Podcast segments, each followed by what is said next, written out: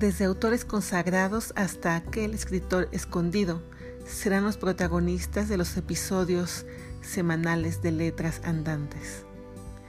Platicaré con escritores, libreros y amantes de las letras, pero no solo eso, también hablaremos de librerías y bibliotecas en México, librerías curiosas, originales, librerías de viejo y librerías secretas.